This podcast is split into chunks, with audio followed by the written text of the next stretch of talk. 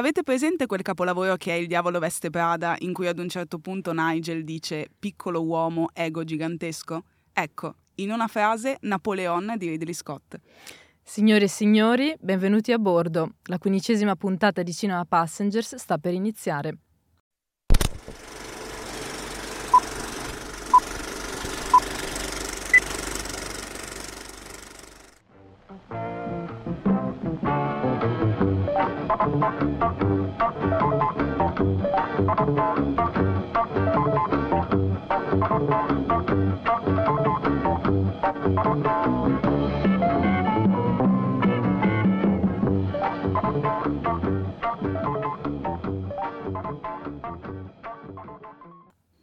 Il 13 ottobre 1806, giorno della vittoria di Napoleone a Iena, Friedrich Hegel scrive a Niethammer Ho visto l'imperatore, quest'anima del mondo, uscire dalla città per andare in ricognizione.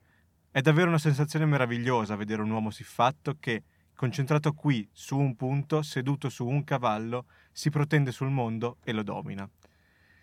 Nel suo Napoleon, Ridley Scott forse prova anche un po' a decostruire questa figura mitolo- mitologica di Napoleone.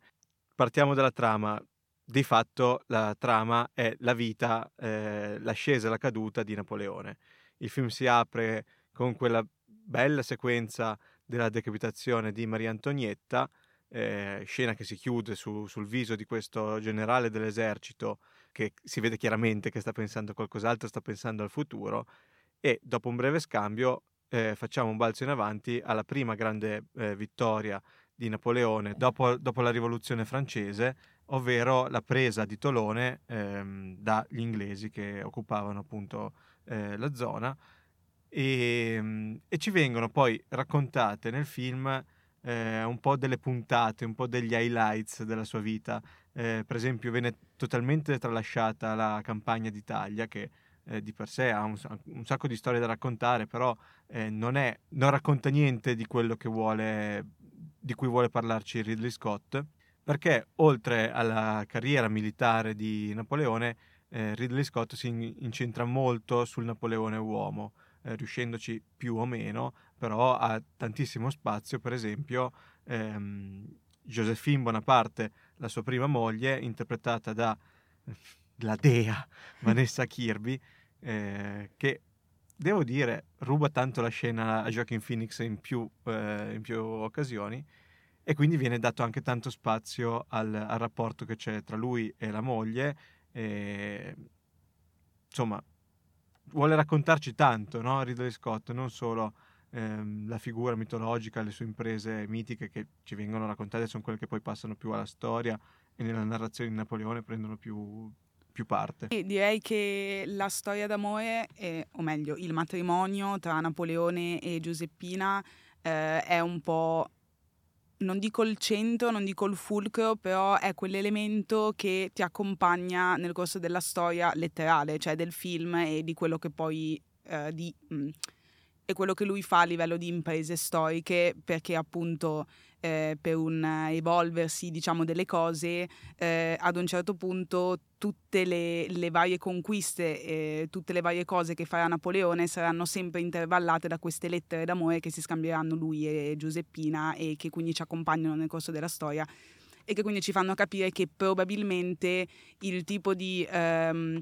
il tipo di focus che ha uh, preso diciamo, in considerazione Ridley Scott è stato proprio quello della, della, storia d'amore e del loro matrimonio come chiave, poi di, di, più di tanto, non tanto di lettura quanto più eh, accompagnamento dello spettatore nel corso di quello che è la storia.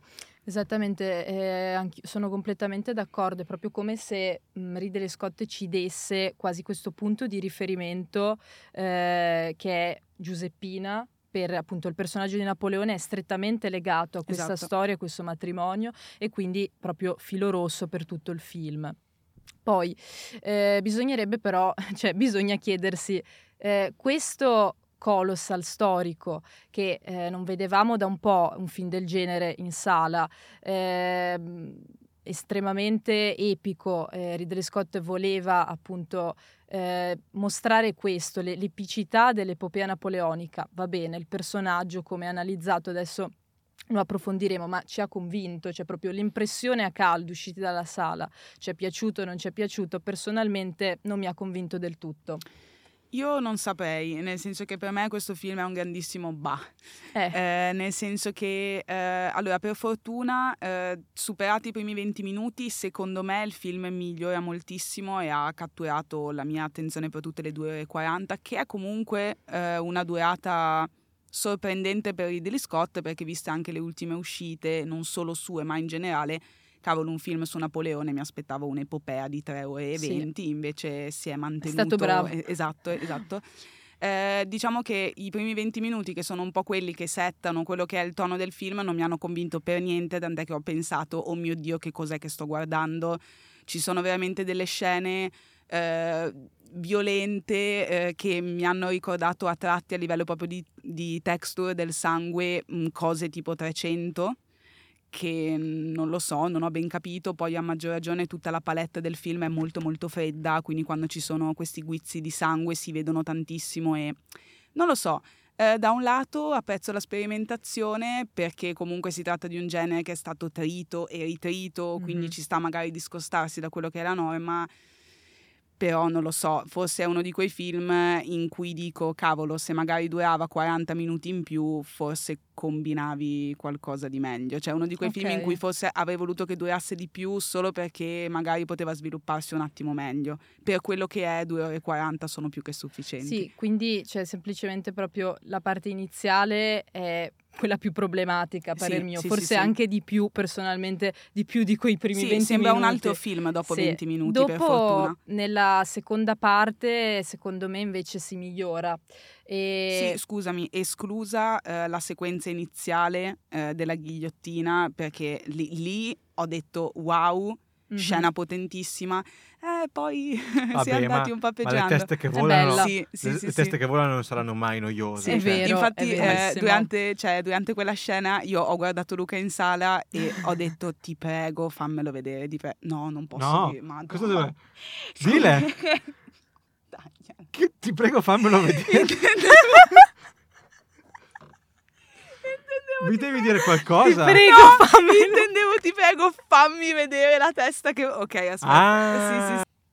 Intendevo, eh, oddio, qual è l'ultima cosa? Ti prego, usala per i Gua- behind the scenes. Guardavo Luca e dicevo... E gli ho detto, gli ho detto ti prego. In sala ad un certo punto ho proprio guardato Luca durante quella scena e cioè, gli ho detto ti prego fa che facciano vedere la testa ghigliottinata, che non ci sia quel taglio maledetto sul più bello, invece te lo fanno proprio vedere Te la fanno bene. vedere tutta. Bellissimo. Telepaticamente sì. me l'hai detto, io non ho sentito niente. Ma vabbè. Come no?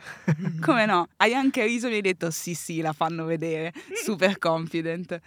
Infatti poi avevi ragione, non te lo ricordi? No. Avevi troppo freddo in sala? Mamma mia, mamma Raga, che mia. freddo faceva La in quella corrente. sala. C'è una, una, cella frigorifera, altro che campagna di... non campagna. E quindi, di... infatti, anche per il freddo non è mai stato noioso questo no, film. Cioè, cioè... A me la palpebra non è mai, non è mai calata, cosa che purtroppo in, nella nostra vita sfiancante capita, cioè parliamoci chiaro, capita che se sei sulla tua poltrona, sul divano oppure al cinema con un cinema caldo. Sì, la, l'abbiocchino stanco, l'abbiocchino sale. Invece eh, no, questo film per quanto non mi interessasse più di tanto, eh, non mi ha mai, mai annoiato in tutte le sue 2 ore e 40. Eh, a me piacciono, mm, sono piaciuti anche i primi 20 minuti, nel senso non, non mi hanno dato particolare fastidio. Però l'impressione che ho di questo film è che mm, Ridley Scott provi a raccontarci un po' tutto e ci racconti niente, nel senso sì. ci racconta le battaglie, ma non soddisfa, cioè chi va per quello non esce soddisfatto perché non sono, non sono troppo chiare la, le strategie napoleoniche vengono messe in, in campo, ma cioè, vengono mostrate, ma non ti soddisfano. Chi cerca la verità storica, e questo è un dato di eh, fatto, buonanotte. ci sono anche state delle polemiche, non la trova. E chi cerca una decostruzione totale del Napoleone in quanto uomo, boh. Boh, infatti secondo me, mh, mm, allora non capisco se c'è proprio un problema di costruzione del personaggio o un problema di montaggio. Cioè, allora, secondo me c'è anche un problema di montaggio. In generale, eh, a meno che, cioè senza le inserzioni che ti dicono quanti anni sono passati, eh, tu non capiresti a che punto siamo della storia. Cioè anche a livello proprio di invecchiamento degli attori, secondo me non se la mm. sono giocata molto bene. Anche Vanessa, la, la eh, sì, Giuseppina, la moglie mm-hmm. di Napoleone, cioè ti dicono ad un certo punto che sono sposati da 15 anni, lei è giovane, stupenda e sanissima come, come quando si sono incontrati non lo so, cioè, in un film storico sono cose sono importanti, dettagli cioè, sono dettagli fondamentali. Eh? Poi in generale, come diceva Bea prima, il film cerca di farti vedere questa contrapposizione tra le insicurezze di Napoleone e il modo in cui cerca di, di compensare anche questo complesso di, di Edipo con eh, questo egocentrismo e a volte anche questa arroganza, però secondo me il modo in cui eh, lui prende tutta questa sicurezza in sé fino ad arrivare ad un, a diventare un megalomane non è fluida, non è equilibrata. Ad un certo punto cioè, lo vediamo insicuro e poi ad un certo punto lo vediamo di botto, super confident, sì. che si crede di essere chissà chi. Eh, sì, interessante, però proprio perché mi stai facendo vedere un film di Napoleone che vuole avere un taglio molto intimo, a questo punto è interessante vedere anche lo sviluppo, supporre lo sviluppo psicologico di una figura del genere. Sì, allora per me è un film cioè, mi dispiace però grossolano in tante cose e approssimativo. Questo non significa che non sia appassionante, perché anche io non mi sono mai annoiata e alla fine è un film che, che, si fa guardare e che va visto. Secondo me poi in sala c'è proprio anche la rappresentazione delle battaglie oggettivamente in mm. certe cose secondo mm. me è riuscita bene. Questo non significa che il film non sia appassionante, io non mi sono mai annoiata in queste due ore e 38 quello che è e poi oggettivamente ci sono delle cose che possono anche essere molto belle rese sullo schermo, per esempio alcune battaglie, magari non tutte, però la battaglia di Austerlitz è molto... Eh, molto, insomma, è molto bella, per c'è un grandissimo bella. impatto visivo. Molto. Esattamente, però ci sono tante cose che mancano a parer mio, come già diceva Luca, eh, le strategie napoleoniche non sono proprio, come dire, messe rappresentate nel modo giusto, non c'è un vero scavo psicologico di Napoleone come uomo, perché alla fine che cosa ci dà Ridley Scott? Ci dà eh, un Napoleone pieno di contraddizioni, però a parer mio molto bidimensionale, perché da un lato c'è una, un'arroganza, un egocentrismo, anche una grande sicurezza mh, nei confronti del, della, del, del, proprio potenziale a livello militare, a livello proprio di uomo di Stato, di imperatore, e poi c'è la contrapposizione molto molto forte con invece il lato più intimo, più privato, quindi anche delle insicurezze con la moglie, un rapporto quasi morboso con la madre e tutto questo, però alla fine queste cose più o meno di Napoleone già si sapevano, che fosse un megalomane, ma che fosse anche un grande insicuro, forse ancora di più con le donne. Cioè, queste cose qua secondo me si sapevano già, si poteva fare qualcosa di più. Sì, sembra la crasi perfetta tra Luigi Di Maio e Andrea Scanzi. cioè lo yin e lo yang. Ehm... Ma tu dici, beh, per esempio, a me le battaglie non hanno entusiasmato. Ok, Austerlitz è molto scenografica, sì. Con spoiler della storia, eh, i, gli eserciti che, pre, che, precipitano nel lago bombardato da Napoleone. Ok, molto scenografico, cavalli che muoiono. Sì, che problema sì. c'hai con i cavalli Ridley Scott? Sì, davvero, che, che, che cosa brutta. Eh, sangue ovunque e ci piace sempre. Però tante, in tante battaglie non c'è quel pathos emotivo. Cioè, per esempio, le prime che mi vengono in mente sono, so, le battaglie dei bastardi di Game of Thrones, comunque le, prim- le battaglie eh, che ci sono nelle stagioni a metà di Game of Thrones, la quarta, la quinta, la sesta, eh, la settima e l'ottava non esistono. Ehm, e non c'è comunque quella, quella, tensione, non c'è mai tensione, non provi mai tensione nella battaglia, ehm, forse perché il protagonista non ne prende effettivamente parte, ehm, o perlomeno non dopo, non dopo l'inizio, quando ancora non hai una connessione emotiva con lui, ma lo stesso Ridley Scott che ci ha portato quel riuscitissimo e piccolo gioiellino che è The Last Duel nella battaglia finale tra eh, Matt Damon e Adam Driver cavolo sei lì che strappi i braccioli del, del cinema perché mm, ti prende ti, sei, sei, lì con invece un po' è, sono un po' confusionarie e quello ci può stare però allo stesso tempo tu non sei mai disorientato. Non so, Mhm. eh, non, non mi non hanno coinvolto Sì, le sì. battaglie. Ci Diciamo che sì, più che le Ridley Scott di, di The Last Duel, io ci ho visto purtroppo le Ridley Scott di House of Gucci.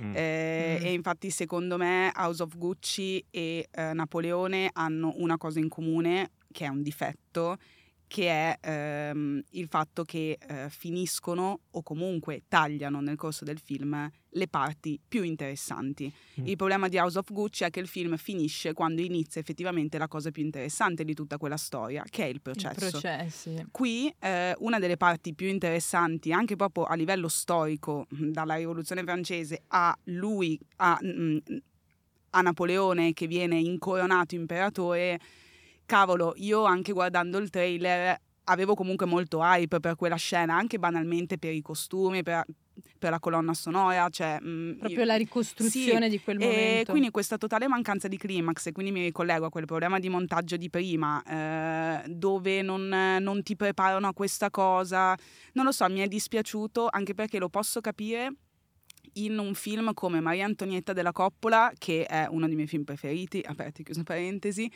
eh, sì, stavo per dire nella mia top 5 come gli ultimi 25 film dico se- che sono sempre nella mia top classico. 5 e lì capisco che la scena dell'incoronazione, per esempio, eh, passi in sordina perché non è quello il punto.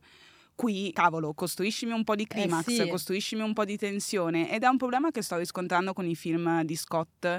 Non ci vedo lo Scott di Alien, questa cosa mi spezza Beh. Tremendamente il cuore. Il povero uomo Sì, ha anche sì, sì. 85 anni, ma anche come... Ma infatti nessuno lo obbliga a continuare a fare Ah, eh film, sì, tranne a chiudere la saga di Alien. Cioè, anche Napoleone che torna dall'isola d'Elba, da, mm, diciamo, da criminale politico infrangendo la legge, e boh, si incontra con i soldati. Bella, regà, andiamo a Parigi. Cioè, sembra Zero Calcare che dice andiamo a, piange- pi- andiamo a Piangelato.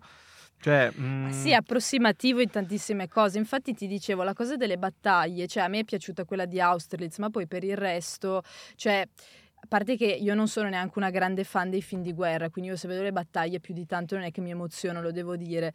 Però in questo caso, sai cosa? Io mi sono anche un po' messa nei panni di Ridley Scott che diceva, "Eh, ma diamo questo al pubblico, ricostruiamo questa atmosfera san- sanguinaria delle battaglie, la violenza, Austerlitz, tutto quanto, il ghiaccio, la neve, eh, Napoleone che guarda dall'accampamento, da lontano i suoi.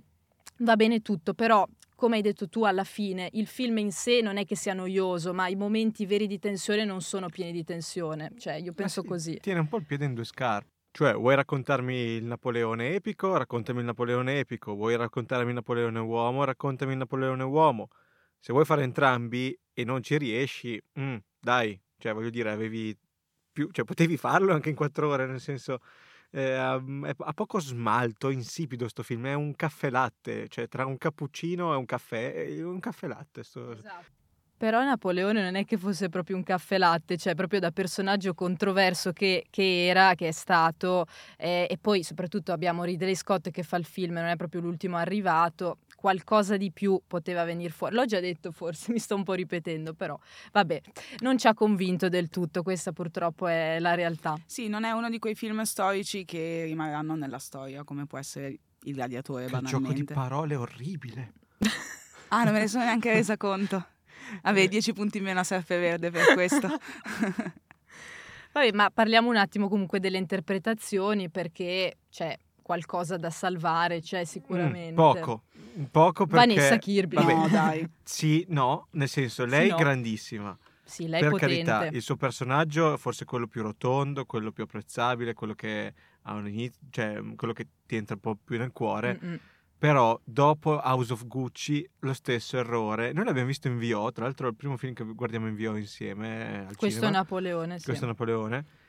E dai, cioè nel senso tutto in sto inglese, eh, zero localizzato in Francia, ogni tanto butta qualche parola eh, a- francesi a caso.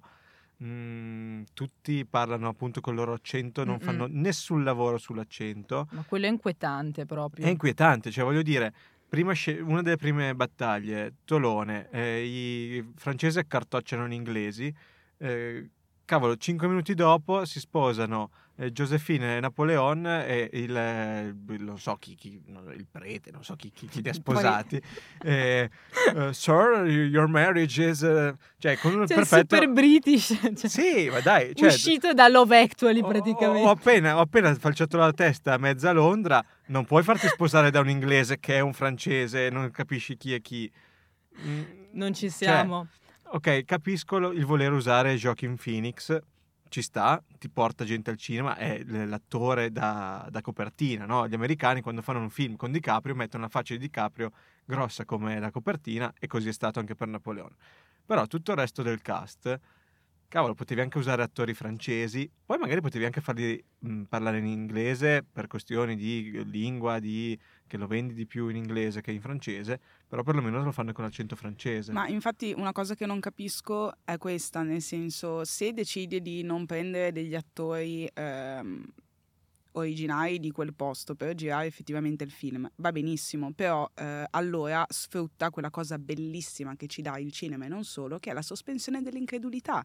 Cioè se noi guardiamo un film che è ambientato in Francia con attori americani o comunque inglesi, se li sentiamo recitare nella loro lingua, non siamo stupidi, cioè siamo in grado di renderci conto che il tutto è contestualizzato e che a livello storico non stavano utilizzando quella lingua lì allora per quale motivo devi fare queste castronerie che non sono necessarie? Cioè questa via sì, di mezzo è, è... Che, non, no, che, non, è né una cosa né un'altra. Non ha assolutamente Avete presente le, le, meduse di Shark Tale quando dicono non è né Oddio, carne né pesce? È esatto, bellissime. non è né carne né pesce questa cosa. le meduse che erano molto reggi, molto rasta. Vabbè, Bellissimo. e poi parleremo anche di Shark Tale che forse è anche più intrigante. No, scherzo. Comunque, eh, no, sì, sono completamente d'accordo. Io mi scaglio proprio contro questa specie di, di mix di di, di, di, parole, di accenti che non ha senso e in, que- in Napoleone c'è, non ci siamo, però secondo me il livello tragico raggiunto da Ridley Scott con House of Gucci proprio non verrà mai no, più raggiunto perché no, lì era proprio allucinante una, una babele di lingue sì. con, cioè C'è chi, c'è chi, parlava inglese, chi in italiano, chi in, in italiano con l'accento inglese, chi in inglese con l'accento italiano. Sì, e poi anche in Ferrari c'è questa cosa che noi abbiamo visto a Venezia, non c'entra niente, Ferrari di Michael Mann va bene, un'altra cosa, però tant'è anche lì recitato in inglese con una specie di accento storpiato in mezzo italiano e ogni tanto qualche parola di italiano buttata lì a caso. Perché? Boh. Detto questo, una delle cose che comunque a me è piaciuta, eh, ma eh, è un po' come dire ti piace vincere facile, è ovviamente Joaquin Phoenix, che è sempre una garanzia, però è anche vero che qui è stato un po' sprecato, mm. nel senso che io l'ho visto molto incastrato a livello di performance in una sceneggiatura che mh, semplicemente non funzionava e non dava spazio di manovra a Joaquin Phoenix. Secondo me non gli è stata data abbastanza libertà e, e, da un lato lo capisco perché comunque il compito eh, del regista è anche quello di, cioè è soprattutto dirigere l'attore, però nel momento in cui tu hai, hai a che fare con una persona come Joaquin Phoenix, certo. eh, penso che si crei un po' quella sinergia del io mi fido di te, tu ti fidi di me e creiamo qualcosa di bello insieme, anche proprio perché Joaquin Phoenix è comunque, se non sbaglio, uno anche di quegli attori che eh, utilizza il metodo Stanislavski, se non sbaglio, che interiorizza, non so se sto dicendo molto. una stupidaggine, però che si immedesima moltissimo a livello quotidiano nel personaggio. A maggior ragione una persona che utilizza questo metodo, se avanza delle proposte a livello di performance, eh, è probabile che magari non sono eh, chissà quanto centrate a livello storico, però eh, sono comunque autentiche, Ma risultano certo. autentiche, quindi eh. a maggior ragione se fai un film di genere storico ha senso prendere, cioè, e, che, e che quindi già mh, devi prendere delle distanze, a questo punto tanto vale che lo fai con le cose che funzionano davvero. Sì, ma infatti eh, che è, è, appunto la performance. È notizia di qualche sì. mese fa che ehm, Joaquin Phoenix ha guidato un piccolo esercito alla conquista della provincia di Cuneo per eh, appunto rientrare nel, nel, ruolo di... 10 eh, punti in più che fondoro per questa battuta. Bellissimo, ma io sono completamente d'accordo con te Dile perché con un attore eh, anche così poliedrico, pieno di sfaccettature, Versatile. versatile come è il nostro Gioacchino, cioè nel senso si poteva fare molto di più, poteva venire fuori, eff- effettivamente poteva venire fuori chissà quale, quale altro tipo di Napoleone, magari un po' meno incastrato in questo benedetto ruolo di eh, omino basso, egocentrico e megalomane e anche insicuro, ma poteva venire fuori qualcosa di più e proprio come hai detto tu, già eh, certo magari non sarebbe stato fedele alla storia, ma. Marie Ridley Scott non è fedele alla storia in questo film, però diciamolo, molti si stanno lamentando anche per delle imprecisioni storiche, molte, come anche il colpo di Stato che fa insieme al fratello nella prima parte del film. Ma appunto, ma se non ci interessa più di tanto la precisione storica, e mandiamo a quel paese tutti gli storici che sclerano quando vanno a vedere questo film. A, Ri- a Ridley non interessa, ma allora perché non essere un po' più creativi proprio anche nella sfera più intima, caratteriale della Sì, personalità di cioè se devi prendere delle licenze poetiche, tanto vale Falle che le lì, fai con le eh. cose che valgono, esatto. Decisamente. Raga, chiudiamo. Sì. Sì. Bene, ciao. dagli, dagli, chiudi, chiudi. È bellissimo. No, no, no, dai, fer- fermi un attimo. Eh, non vi abbiamo ricordato di seguirci su Instagram e TikTok, il nickname è lo stesso, chiocciola cinema underscore passengers. Ehm, Pubblichiamo un po' di video, vi avvisiamo ogni volta che esce una puntata nuova, con anche delle piccole preview. Quindi mi raccomando, andate a vedere il film in sala perché a prescindere da- dal fatto che a noi non ci ha convinto più di tanto, è importante che voi vi facciate la vostra opinione e che in caso la condividiate con noi su Instagram, quindi commentate. Madonna, ho la canzone in mente di... mm, Non è tartarone, carie tanto me. I denti miei scintillano come, le stelle in cielo.